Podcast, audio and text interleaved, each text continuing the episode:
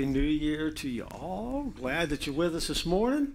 Uh, thank you to the No Name Band for stepping up and working things around and making it happen for us today. Hopefully, you have had a great start to the brand new year.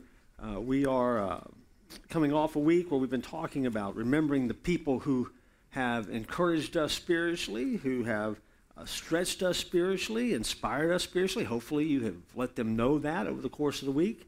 Um, you've made some decisions about uh, ways that you see Jesus um, uh, taking your life and, and, and, using you and thanking Him for that and allowing you to catch a glimpse of Him through Christmas.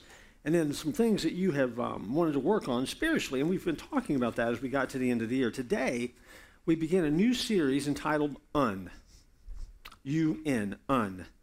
Now, there's a lot of things that you can do with that. But I believe that one of the things that we need to understand that the call of Christ is to live a life that is unconquered, a life that is uncompromised, a life that is undivided, unbreakable, unoffendable, a life that is unashamed, a life that is unstoppable. And when we do that, then our lives become radically different.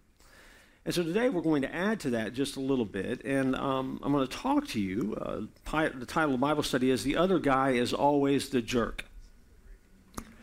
The other guy is always the jerk. We're going to go to Ephesians chapter 5, uh, I'm sorry, Ephesians chapter 4, verses 26 through 32. But to begin with, let me ask you a question. Show of hands. How many of you have ever been mad? Okay. How many of you have been really angry?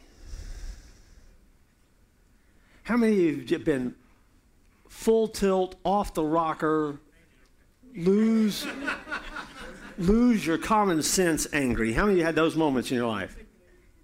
Yeah. We've all been there. Um, and anger is something that uh, we all have dealt with from time to time. Anger is something that we understand. Uh, we've been angry. We've dealt with angry people. People make us angry. Um, sometimes it seems that people are trying to make us angry. And we have to navigate a world. It seems like sometimes the culture around us is angry. Everybody's angry about something. And so we live in an angry time, it seems. And so all of a sudden, into that comes these verses out of Ephesians chapter 4, verses 26 to 32, where it says this In your anger, do not sin. Do not let the sun go down while you're still angry, and do not give the devil a foothold. Anyone who is stealing must steal no longer, but must work, doing something useful with their own hands, that they may have something to share with those in need. Do not let any wholesome talk come out of your mouths, but only what is helpful for building others up according to their needs, that it may benefit those who listen. And do not grieve the Holy Spirit of God, with whom you were sealed for the day of redemption. Get rid of all bitterness, rage, anger, brawling, and slander, along with every form of malice. Be kind and compassionate to one another, forgiving each other, just as in Christ God forgave you.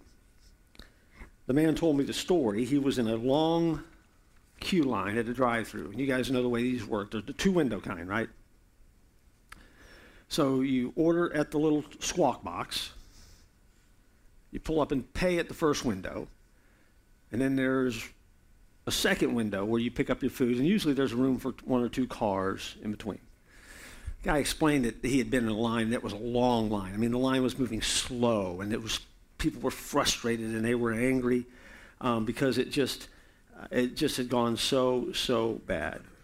And when it was finally his time at the squawk box, he was having some trouble navigating and getting his order right. So there's a lot of dialogue back there, and apparently he was taking too long to place his order. Now, they'd been waiting a long time anyway.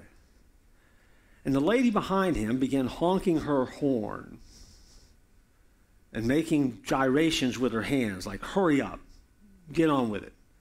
She even yelled out her window at one point, You didn't have time to figure out your order? I mean, so she was angry. She was upset. But the guy put his order in, drove around to the first window, and he thought, you know, I ought to step up a little bit. And so what he did when he got to that first window was he paid for her order. Pulled up, pulled up, and while he was at that next little level, the lady behind him that had yelled at him pulled up, and the cashier obviously told her what the guy in front had done. And she was clearly, clearly embarrassed. She rolled down the window and said, I'm you.